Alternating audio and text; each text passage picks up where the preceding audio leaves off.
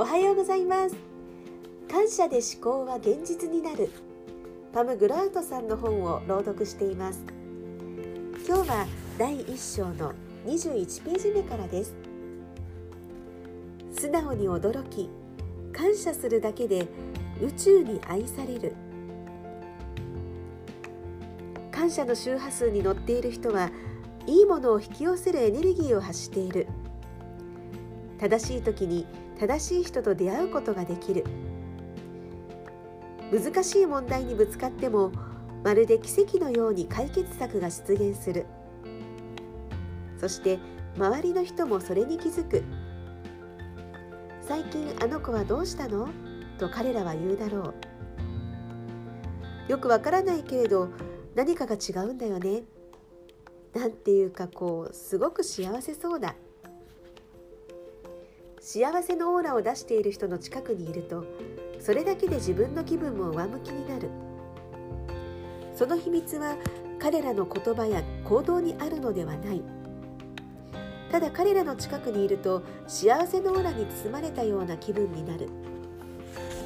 感謝の周波数に乗っているときは自分でも必ずわかる。とにかく人生がうまくいくからだ。私自身も感謝の周波数で振動しているときはいい文章が書けるし、いい母親になれるし、食事もおいしく感じるし、音楽を聴くときの喜びも大きくなる。それに全く知らない人からラブレターが届いたりもする。強力に愛を引き寄せる電波を出したいのなら遊び心が大切だ。世界の脅威に素直に驚き、そして感謝しよう。そういう人だけが宇宙に真剣に相手をしてもらえる。奇跡の人生を手に入れるたった一つの条件。それは違うんじゃないと言われることがある。感謝して暮らせば何でもうまくいくなんて、そんなうまい話がある？もしそれが本当なら、もっとたくさんの人が魔法にかかったような気分で生きているはずでしょ？そんなことはない。愛にあふれた全知全能のエネルギーは、今この瞬間もあなたの目の前に存在する。それは例えるなら、パンパンに空気の入った風船のようなものだ。あなたが思い込みというバリアを取り払った瞬間に、エネルギーは勢いよく飛び出してくるだろう。ここですごい秘密を教えよう。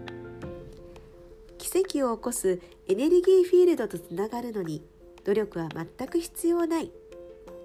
あなたがいい子でなくても大丈夫だ。何かの公式に従う必要もない。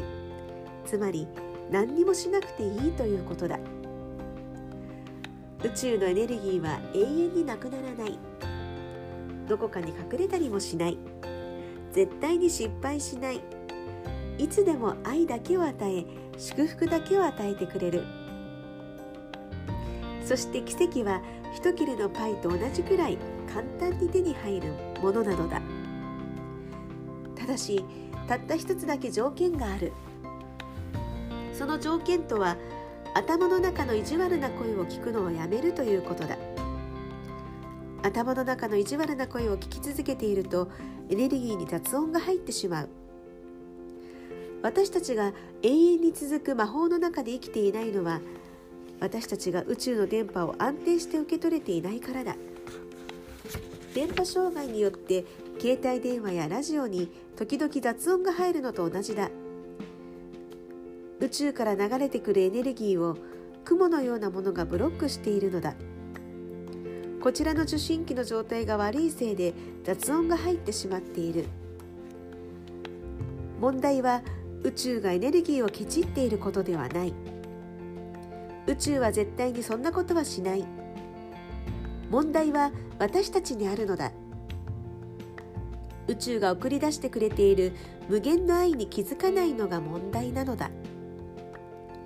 私はこうして思考は現実になるという本の中で、ある女性の話を紹介した。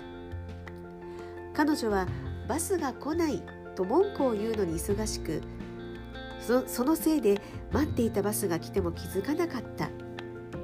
苦しみの周波数に乗っていたせいで、一番欲しいものが目の前にあっても気づかなかったのだ。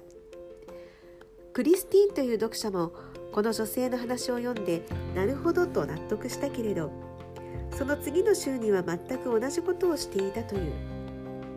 クリスティンはブロガーの集まりに向かっているところだった。